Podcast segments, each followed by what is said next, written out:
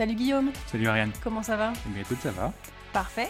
Bienvenue à tous dans ce premier épisode du podcast Sérendipité. Euh, avant de commencer, je pense qu'on peut peut-être lever le voile sur le mystère euh, qui tourne autour de ce nom de podcast. Est-ce que tu peux nous expliquer euh, comment on en est arrivé à choisir ce nom et qu'est-ce qui se cache derrière? Ouais, tout à fait. Euh, parce que bah, ça va résumer ce que va être ce podcast, c'est-à-dire un, un voyage parfois non contrôlé euh, sur différentes notions euh, qui tournent autour des, euh, sciences comportementales, psychologiques, etc. Vous allez le voir au fur et à mesure. Et euh, sérendipité parce que à l'origine, c'est cette notion qui veut qu'on trouve quelque chose qu'on n'a pas forcément cherché. Pour donner un exemple, c'est dans le domaine scientifique, c'est c'est le cas de, du Viagra. Avec, c'était l'entreprise Pfizer qui, à l'origine, faisait des tests sur les maladies cardiovasculaires. Ils se sont rendus compte que un effet secondaire de ce médicament était euh, le fait de permettre euh, aux hommes de retrouver leur, euh, leur virilité Leur vigueur, ouais. leur vigueur, etc. bon, même si on va pas parler de Viagra, vous vous, vous inquiétez pas, mais c'est cette notion-là, même, même dans les, les centres commerciaux, quand vous vous baladez quelque part, vous passez devant une vitrine ou vous êtes à la caisse et euh, bah, vous voyez la petite boîte de Tic Tac et finalement vous, vous la prenez. Bref, sérendipité, c'est vraiment vous trouvez quelque chose, vous choisissez quelque chose qui au final, enfin, vous n'avez pas voulu ou. Il n'était pas initialement prévu en tout cas. voilà, exactement. Donc, euh, ce podcast, ça va être ça. C'est moi, je vais toujours partir d'un- d'une problématique que j'ai rencontrée. Je vais à chaque fois essayer de trouver une solution qui va m'amener à réfléchir à autre chose. Ah oui, mais pourquoi, euh, etc. Et euh, finalement, on va, on va voyager, on va aller de sujet en sujet. De fil en aiguille avec Ariane. Bien joué, Ariane. Exactement. On pouvait pas faire une meilleure, transition. Parfait. Bon, bah, on va peut-être commencer avec notre premier sujet. Alors, qu'est-ce que, quelle, a, quelle a été ta réflexion initiale euh Bah, le premier truc, je sais pas comment toi tu fais, euh, mais moi, j'ai, depuis que j'ai découvert ça, je l'utilise tout le temps, c'est la capacité à euh, accélérer la vitesse de lecture sur notamment YouTube, Mhm. mais aussi sur, euh, bah, sur tout ce qui est podcast, etc. Ah, Donc, vrai que ouais, dans une société où tout va toujours plus vite, euh, je trouve que c'est une fonctionnalité qui est particulièrement intéressante. bah, surtout quand on parle, en fait, il y a beaucoup de temps mort, etc. Et, euh, et ça permet, bah, quand tu, surtout quand tu vois, alors c'est généralement, tu, le- tu le montes entre 1,3 ou 1,5 fois la vitesse. Vous pouvez le faire, vous aussi, sur, sur YouTube, il y a une, une fonctionnalité qui le permet. Bah, tu, tu gagnes 50% de temps, donc... Tu peux euh, visualiser plus de vidéos. Ouais, tu peux faire plus. Et c'est pas hyper dérangeant. Au début, c'est un peu surprenant, même si ça parle plus vite, mais la voix est pas écorchée. Enfin, le ton de la voix, c'est pas une ton hyper rapide. Ah, blablabla. C'est vraiment, ça, ça le concentre. Et, et donc, je cherchais ça, j'avais, je l'avais mis. Donc, sur Netflix, euh, il y a aussi une fonctionnalité sur Netflix, sur l'ordinateur, ça permet de le faire. Sur YouTube, ça également. Et sur les podcasts. Et en fait, je me suis, je me suis amusé à essayer d'aller le plus vite possible Mhm, sur, ce- ouais. sur cette vitesse de lecture. Et euh, alors sur YouTube, c'est limité à deux fois, je crois, ce qui est déjà pas mal. Mais sur euh, mon outil de podcast, quand j'écoute des podcasts, je suis allé- j'essaie d'aller à 2, 2,5, 3, etc. Mais Ah. au bout d'un moment, je comprenais plus rien. Ouais, c'est de la bouillie, quoi. c'est de la bouillie. Et donc j'essaie d'aller le plus loin possible. Mais je me suis dit, bon, ok. Au bout d'un moment, je comprenais plus rien. J'arrivais plus à faire euh, le sens des mots. Enfin, je comprenais plus euh, ce, que, ce que voulaient dire les phrases. Et en fait, ça m'a rappelé une conférence de TED sur le sujet. Et euh, c'était une femme qui expliquait, en fait, le titre, après je suis allé le chercher, le, le- le retrouver. Elle s'appelle Sharon Peppercamp. Et elle est directrice de recherche au CNRS et son travail c'est autour du langage, etc. Et elle, s'est posé la question de comment les bébés apprennent leur langue maternelle. Alors le, lien, il est, euh, est peut-être pas clair comme ça, mais en fait, ce qu'elle dit à un moment dans son, dans son exposé, c'est que finalement, le premier acte d'apprendre une langue ou même de la comprendre, etc., c'est de pouvoir isoler les mots et de comprendre les mots. Elle, fait, elle donne l'exemple de. Elle nous dit bah, positionnez-vous dans la position justement d'un bébé et qui écoute sa mère, soit pour la première fois ou dans les premiers mois, etc. Pour cet exercice-là, alors le public est, euh, il est français, oui, parce qu'elle parle en français. La voix de la mère, c'est une voix euh, chinoise, donc la, mère parle en chinois. Effectivement, pour nous, euh, bah, ça donne ça.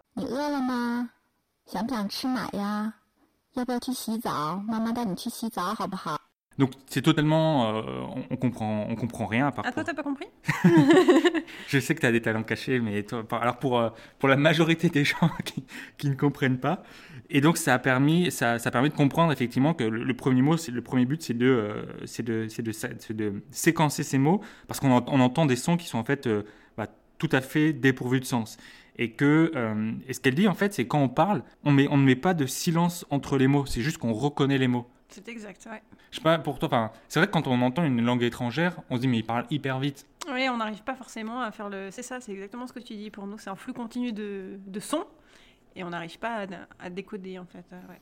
Et donc je trouvais ça, ouais. Et donc ça m'a permis de faire le lien avec ça. Et je me suis dit, bah, c'est que si je comprends pas en vitesse 3 ou 4, c'est juste parce que euh, pourtant je parle la langue, mais c'est que j'arrive pas à isoler chacun des mots et que peut-être que l'oreille, au fur et à mesure, euh, s'habitue à entendre ces sons à cette vitesse-là et ça permet de, de les comprendre. Et alors, comment ils font du coup les bébés pour, euh, pour comprendre Bah, c'est au fur et à mesure. Alors après, je vous invite à aller regarder ce, ce- ce- cette, cette conférence parce que c'est plutôt c'est 10 ou 15 minutes, c'est plutôt intéressant. Elle dit qu'en fait, au fur et à mesure, on apprend bah, d'un, à faire le lien et que elle dit que les- le cerveau des bébés, c'est un peu, euh, un peu des statisticiens Mhm. dans le sens où ils vont commencer au fur et à mesure à faire des associations en disant la première syllabe, par exemple, que tu entends bi, généralement tu vas l'associer à quelque chose de positif parce que quand tu entends bi, c'est généralement il y a biberon derrière. Et donc tu vas t'attendre à ce qu'après bi, il y a beuron. Mais que euh, tu n'as jamais entendu beuron rue ou beuron rat ou des choses comme ça. Et qu'au fur et à mesure, bah, tu apprends justement à, faire ça. les mots, Ouais, t'intègres. euh, Exactement, à savoir à quoi ça correspond, etc. Alors, en 15 minutes, elle peut pas tout expliquer parce qu'à un moment, elle dit, euh, par exemple, comment est-ce que le, le- le petit arrive à comprendre que quand, tu, quand la mère pointe du doigt un chaton, comment est-ce qu'il arrive à comprendre qu'elle désigne l'animal en entier et pas la couleur de ses, de, de ses poils, ses oreilles ou quoi que ce soit? Et que c'est un apprentissage un peu plus, euh, un peu plus compliqué, mais, euh, mais voilà, j'ai trouvé ça, j'ai trouvé ça plutôt, plutôt intéressant. Et c'est ce qui m'a amené au, au sujet suivant parce que je me suis fait, ok, mais moi, j'ai rien compris dans ce que disait la mère euh, en chinois. Dommage pour toi. Ouais, on n'a pas tous, comme je disais, on n'a pas tous les mêmes, euh, les mêmes compétences. hein. Et juste après, je me suis dit, est-ce qu'il y a un mot en fait universel que moi j'aurais pu comprendre dans N'importe quelle de- langue. Ouais, n'importe Mhm. quelle langue. En tout cas, dans, dans la langue chinoise. Est-ce que si elle avait mis le même discours de la mère mais avec un mot universel, est-ce que j'aurais réussi à l'entendre? Je veux dire, il existe oui un mot universel. Il y a une étude justement qui est parue, euh, qui est parue là-dessus. À ton avis, quel est ce mot? Euh, bonne question. Si tu devais en citer. Alors, c'est un, pas hyper facile. c'est pas un Waouh, non. Waouh, quelque chose comme ça. Mm, euh, Non, même pas, parce qu'en plus, ça, ça doit répondre à des ou critères. À des critères. oh, Oh, oh, l'étonnement. ouais, t'es pas trop loin en fait, c'est plus, c'est le mot euh, un. Genre, quand tu. Ouais, voilà, exactement. Quand tu poses une question et que tu comprends pas, euh, c'est le mot un. Alors, Mhm, ça se, dit, ça se dit en plus. C'est en plusieurs langues. Alors, tout le monde, tout le monde ne dit pas un, mais en fait, c'est très très proche. Il y a une petite vidéo qui est, euh, qui est celle-ci en fait pour vous le faire écouter. Le, le son, c'est ça.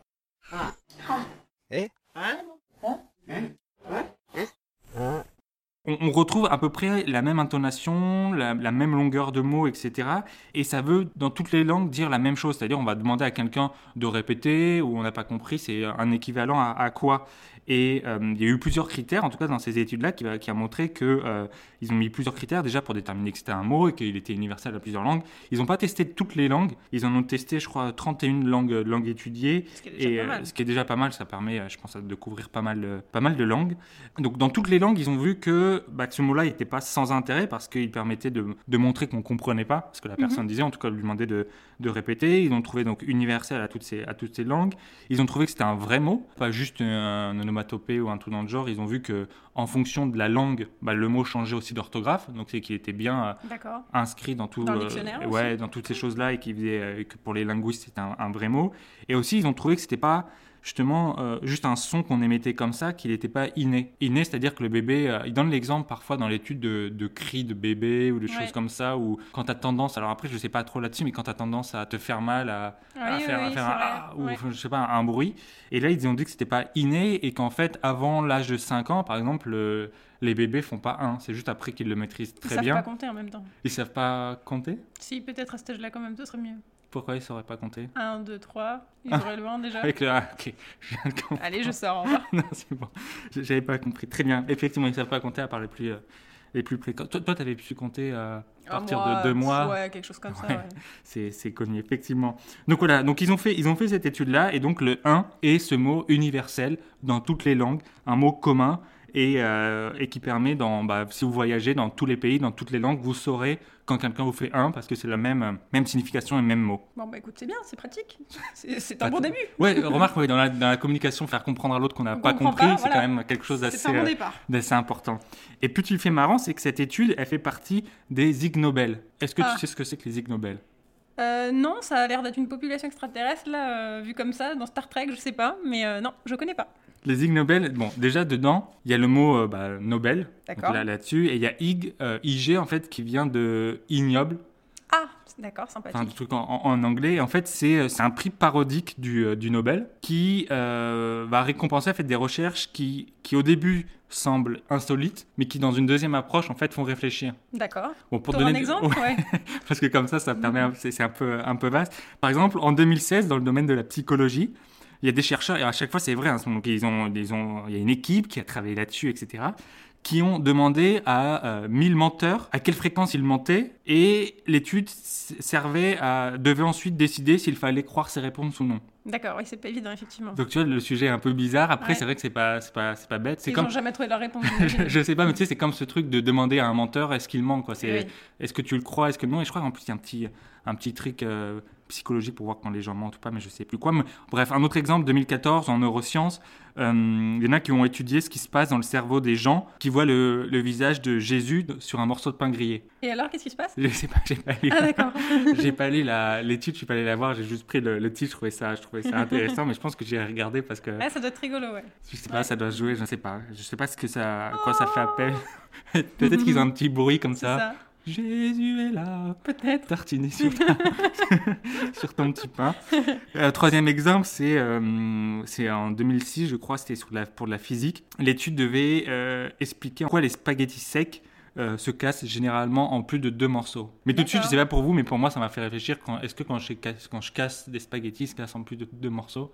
Mais je sais pas. Ouais, Il faudrait tenter l'expérience, là. On le fera. que, ouais. ouais. je pense qu'il On, faudra. vous- on vous tiendra informé. Bref, en tout cas, ces personnes-là, en plus, je crois qu'il y avait un Français de l'Institut Marie Curie qui, euh, qui avait participé à cette, à cette expérience. Si c'est quelque chose qui, qui vous travaille, en tout cas, il y a, quelques, il y a- alors, il y a des euh, réponses. Est-ce qu'on gagne un prix Euh, Oui, on gagne Ouais, un ce, ce prix, ouais, euh, voilà, ce prix un peu parodique. C'est pas très honorifique, quoi. On peut pas mettre ça sur son CV. bah, c'est pas dégueu non plus, parce qu'au début, on peut dire que c'est insolite, mais le but, c'est vraiment que c'est insolite, mais finalement, ça amène à réfléchir.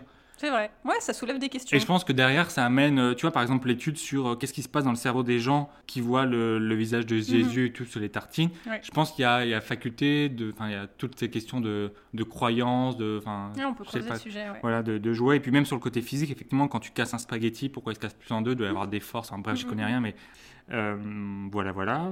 Bon, ça nous a un peu éloigné de la, la première notion du, du langage, en fait. Oui. Mais euh, voilà, c'était.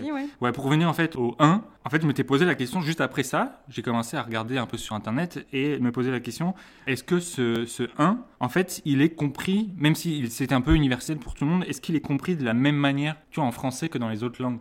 Est-ce que par exemple, nous on dit 1, déjà c'est pas très bien vu Oui, oui, c'est vrai. tu vois, on dit toujours, tu dis pas poli. un, tu fais Ouais, ouais. comment ou quoi que ce soit. Mais est-ce que dans d'autres langues, j'en sais rien, tu vois, au japonais, euh, les japonais, est-ce que quand ils font un, c'est quelque chose de plus, euh, auriez-vous l'amabilité de répéter ou quoi que ce soit? Est-ce que l'interprétation est la même? Bref, donc j'ai essayé de chercher ça et je suis tombé sur un article, euh, je crois que c'est ouais, dans Courrier International. Le nom de l'article, c'était Penser dans une autre langue, c'est réfléchir deux fois. Et en fait, dans, cette, dans, cet, ar- dans cet article-là, pardon, ils disent que euh, en fonction de la langue dans laquelle tu réfléchis, eh ben, tu prends des décisions qui sont différentes. Ah, étonnant. Donc en fait, dans ta langue maternelle, par exemple, euh, si moi je parle français et ensuite anglais, Mhm. dans ma langue en français, je vais prendre une décision qui va être vraiment différente de l'anglais en fonction de si ça, comment ça m'est posé, etc.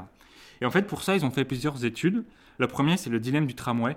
Je Mhm. sais pas si tu as déjà entendu Je parler de ça. Je crois. Le dilemme du tramway, c'est est-ce que... euh, Assez gore d'ailleurs comme. euh, Ouais, est-ce que exactement, est-ce que pour sauver cinq individus dans, ce, dans un tramway fou, etc., tu serais prêt à pousser quelqu'un sous les rails du tramway pour l'arrêter ou pas? Est-ce que tu serais prêt à sacrifier cette personne Pour pour, sauver sauver, le les groupe. cinq autres ou euh, est-ce que tu dis non, j'ai pas la capacité de tuer, de tuer cette Mhm. personne pour sauver les autres?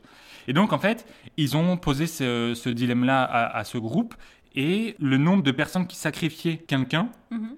Euh, passe de 20% à 50% quand la question en fait est formulée dans, dans l'autre langue que la langue maternelle. Donc t'es plus gentil quand c'est dans une langue étrangère et t'es Non, plus l'inverse. Ah d'accord, t'es plus gentil quand c'est dans ta langue entre guillemets, enfin plus gentil. Ouais. Ça dépend. Tu- Bah tu- justement, c'est, c'est- le terme c'est pas gentil, mais en fait ça fait une notion à plus réfléchir, etc. En fait, en langue étrangère, euh, t'es moins submergé par les émotions et tu privilégies les résultats euh, plus efficaces. Ouais, je comprends. Tu vois? Donc quand, quand tu les- ceux qui réfléchissaient euh, pour ceux qui devaient donner une réponse dans, en fait. exactement dans, Mhm. dans une langue autre que leur langue maternelle, bah, pour près de 50% d'entre eux, ils sacrifiaient la personne parce que ils ont fait le lien. Si je la sacrifie, j'arrive à, à sauver l'autre. C'est un peu opaque la manière de. Dans les articles, ils disaient que les scientifiques ne savaient pas trop encore comment, euh, comment est-ce que tu pouvais vraiment expliquer ça. Mais bon, en tout cas, tu es, moins moraliste quand tu réfléchis dans une autre langue. Et ils disent que tu étais plus euh, utilitariste. Euh, ils avaient mené ça pour, avec des Espagnols, Anglais, Italiens et Allemands. qui tous parlaient euh, couramment une seconde langue. Ça prouve vraiment que tu, tu réfléchis. Et, et je trouve que de passer de 20% à 50%, Et c'est quand même pas mal, juste Ouais, sur le niveau de langue. Ouais. Tu as intérêt à savoir qui est autour de toi si jamais il y a Ouais, il y a un accident. qui, qui parle une seconde langue. Et, euh, et c'est marrant parce que dans cette étude, euh, dans, ce, dans cet article, en fait, il donne d'autres expériences, euh, notamment une, une autre expérience qui posait des questions un peu, pas immorales, mais... euh, Dérangeante? Ouais, dérangeantes, effectivement, et pareil en, en langue maternelle et en langue étrangère. Et dans ces questions-là, tu avais, est-ce que, par exemple, t'offres euh, une veste à un clochard? Mhm. Après, celui-ci est ensuite proué de coup parce que euh, tout le monde pense qu'il a volé. Ah, Est-ce que oui. tu lui offrirais? Ou euh, est-ce que tu es d'accord avec euh, le fait qu'un couple adopte un enfant handicapé, mais juste pour toucher des aides sociales de l'État?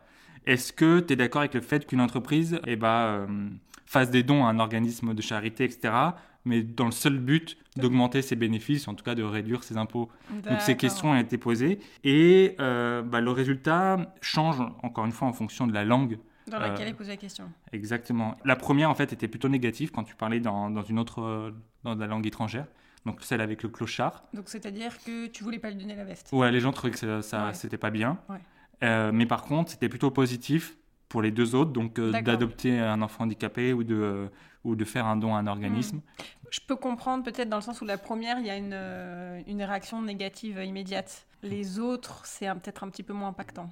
Il y a moins de violence. euh, Ouais, ouais, ça, ça peut se comprendre. Effectivement, ouais. tu dis, ok, ils touchent les aides de l'État, mais il y a un enfant handicapé qui finalement Oui, aura une C'est famille. ça. ok, ils font plus de bénéfices, mais en même temps, ils donnent de.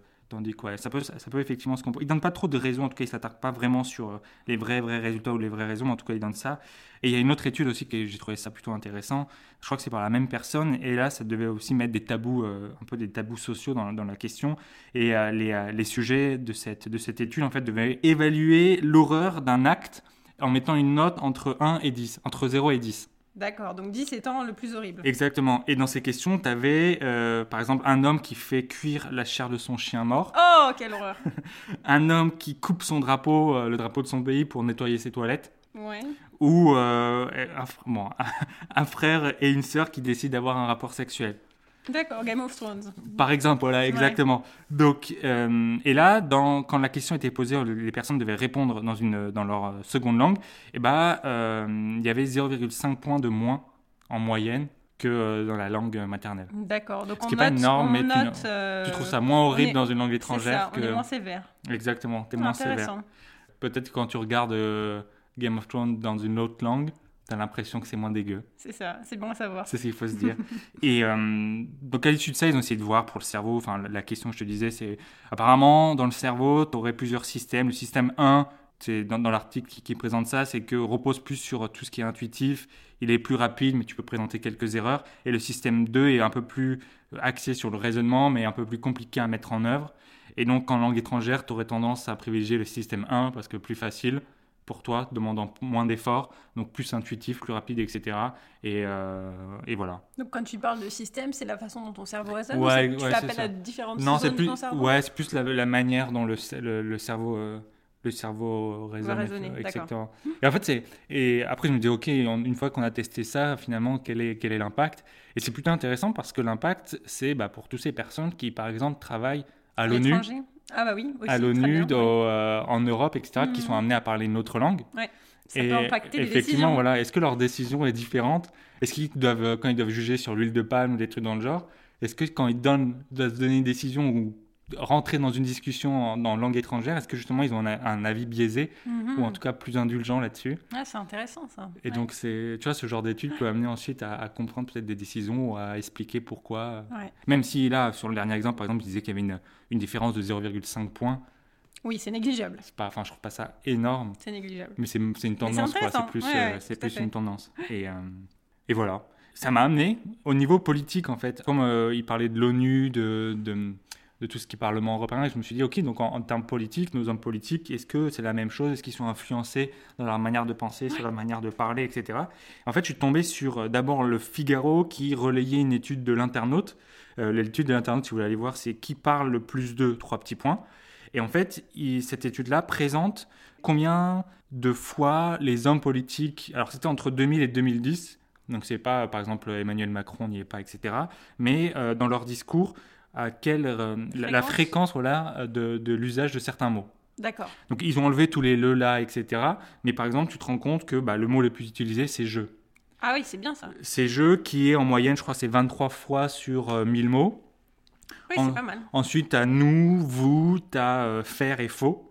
Mhm. Et tu as des mots comme euh, Europe qui arrive en, deux- en deuxième position, etc. Mais ils se sont, euh, voilà, dans, dans cette étude-là, tu peux voir à, à quelle, euh, à quelle fréquence. euh, je par exemple, Sarkozy disait que c'était le champion du jeu, qui lui l'utilisait 46 ou 47 fois euh, tous les 1000 mots. D'accord. Que euh, De Villiers, lui, euh, c'était le champion du mot France, qui l'utilisait euh, 11,5 fois euh, sur, euh, sur 1000. C'était aussi le champion du mot Europe, alors que c'est un eurosceptique Ah ouais, c'est qui marrant, ça. l'utilisait euh, le, le plus souvent. Et à l'inverse, sais-tu qui était la personnalité qui utilisait le moins le mot Europe, par exemple? Euh, non, je saurais pas dire. Et ben c'était euh, Valls. Ah, très Valls marrant. qui utilisait, en tout cas sur ce panel de, euh, de- d'hommes politiques, c'était celui qui utilisait le moins le mot, euh, le mot Eu- Europe. Europe. D'accord. Et donc ils ont fait ça avec plein plein d'autres mots. Donc j'ai dit le mot France, mais le mot nation. Par exemple nation, je crois que c'est euh, Jean-Marie Le Pen qui utilisait le mot le, plus le mot ouais, ouais. nation. Donc c'était euh, c'est assez marrant de voir justement quel est euh, en fonction des personnes. Après tu peux le comprendre, genre De Villiers, tu peux comprendre pourquoi Ah oui, il y a de- tout à fait vu une de logique. son- euh, ouais, voilà, de son- selon les de ses idées euh, exactement. Ouais, tu peux. Il y a euh, des choses qui sont logiques.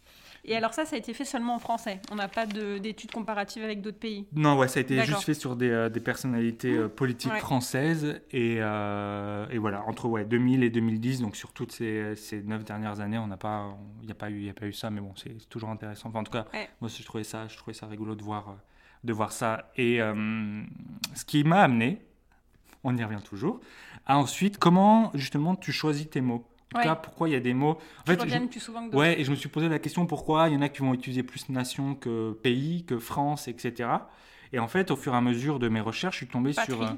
Ouais, exactement. Voilà. Quand tu as des synonymes, pourquoi est-ce que tu utilises plus souvent un synonyme qu'un autre? Et Donc, en fait, il y a une étude qui, euh, qui, qui est sortie là-dessus. En tout cas, des personnes ont travaillé là-dessus. Et eux, leur question, c'est euh, la sélection naturelle des mots. Pourquoi est-ce qu'on va plus choisir un mot qu'un autre? Par exemple, euh, surtout quand il y a des synonymes, pourquoi est-ce qu'on utiliserait plus le mot joie que le mot allégresse, satisfaction, je sais pas, euh, Bonheur. réjouissant. Ouais. réjouissance, euh, exaltation, contentement, voilà, tous Mhm. ces mots-là. Pourquoi est-ce qu'il y en a qui prennent plus euh, d'importance que d'autres? Est-ce que l'orthographe pourrait être une euh, Alors, la leur- difficulté à... bah justement, ça va être une des conséquences, et euh, ça va être une des conséquences, mais pas que. Et en fait, dans- ils ont essayé de créer une sorte d'algorithme, etc., pour dire, bah, pour euh, prédire aussi l'évolution d'un mot. C'est-à-dire l'évolution de l'usage, est-ce que dans 50 ans, celui-là va être plus Plus utilisé que autre. d'autres, etc., en fonction justement du passé et, et autres. Et en fait, ils sont servis de deux choses. Le premier, je ne connaissais pas, c'est Google Books Ngram et quelque chose, je ne sais plus ce que c'était, bref. Et en fait, c'est un outil, vous pouvez y aller sur Internet. Alors, je crois qu'il est plus mis à jour depuis quelques années, mais en fait, tu tapes un mot et en fonction de tous les livres qui ont été euh, numérisés par Google, Mhm. ça va te donner la récurrence euh, de ce mot. Combien de fois tu vas retrouver ce mot dans ces livres Dans tous les livres. Dans tous les livres, en français, en Wow. fonction de la langue que tu as notée. D'accord. Donc j'en sais rien, si tu tapes euh, maison, il va te dire ce mot euh, et revient ce pourcentage de, ce pourcentage de, de- de temps. Et euh, ce qui est marrant, c'est que tu peux le voir aussi en fonction des années.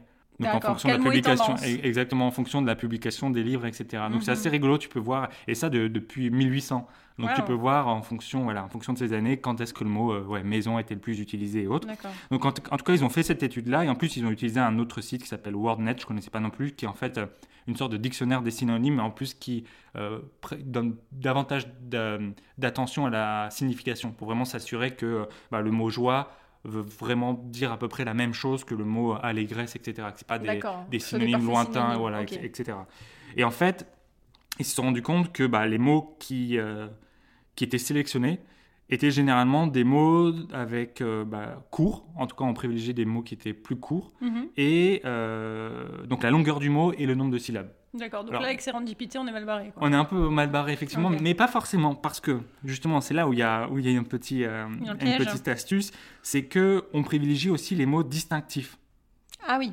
C'est-à-dire qu'il faut que ce mot soit aussi précis, qu'il soit, euh, puisse vraiment se, euh, se différencier d'un autre.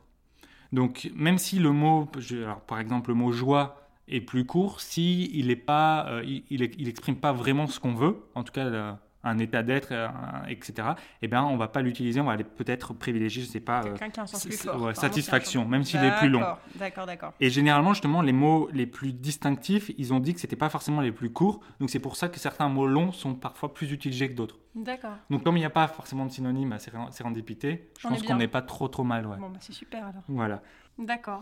Et je me suis arrêté là parce que dans mes recherches, j'ai trouvé que c'était déjà assez sur cette euh, première, Sur ce premier tour sur de. premier ouais, d'idées tour ouais. d'idées sur, euh, sur le langage. Ouais, c'est pas mal du tout. T'aurais pas euh, d'autres exemples d'ignobel Ça t'a plu? Ouais. Euh, ouais, si, il y a d'autres exemples. Alors, de tête, euh, il y avait, je crois, une, une étude, pour finir. Je, je crois que c'était un japonais qui avait fait une étude pourquoi des statues de bronze n'attiraient pas des pigeons. Ah, Enfin, certaines question. statues de bronze au Japon, dans une ville, je sais plus où, n'attiraient pas les pigeons, alors que d'autres, oui. mhm. Pourquoi pas? Je crois qu'il y a une autre étude de- aux États-Unis qui, euh, c'est aussi c'est assez marrant, qui cherchait à savoir euh, euh, si on nageait plus vite dans de l'eau ou, dans- ou dans du sirop. Ah, c'est pas mal ça. Faudrait que j'aille voir encore une fois le résultat, mais de souvenir, je crois que c'est- Mais ça. du sirop dilué dans de l'eau quand même. Je, sais, d'accord je sais Ouais. pas, en tout Ah, cas, le truc, ouais, c'était dans de l'eau, du sirop. Mais c'est vraiment, c'est marrant de se dire comment ils pensent à ça. En plus, c'est vraiment de mettre des moyens pour rechercher, euh, pour, pour mener ces études. Il n'y a pas de question idiote, c'est bien. Il faut... Ouais, c'est ça. Et puis, bon, il y a un dernier, si tu veux. Ça, je crois que c'était un prix Nobel d'économie, enfin, le Ligue Nobel d'économie pour le Liechtenstein, Mhm. pour euh, à proposer la location totale de l'État pour des mariages, des événements, etc. Eh ben, ça doit coûter cher ça. Bah, je sais pas, mais je savais pas que tu pouvais, euh, que tu pouvais louer l'État entier du Liechtenstein pour, euh, pour un événement. Ouais, bah écoute, on se renseignera sur les tarifs pour la prochaine fois. On verra pour une méga teuf. On ira, ça. on ira voir. voilà, en tout cas, c'est tout pour moi pour aujourd'hui sur le domaine du, du langage. Parfait, ben, je crois que la boucle est bouclée. Euh, merci, c'était très intéressant, on a appris plein de choses. Et puis, euh, on espère que ça vous a plu. On se retrouvera très bientôt pour d'autres Serendip Topics. Salut Donc, on s'arrête sur, un Topics. Je sais pas. ok, si, ça sonne bien. Allez, salut. Salut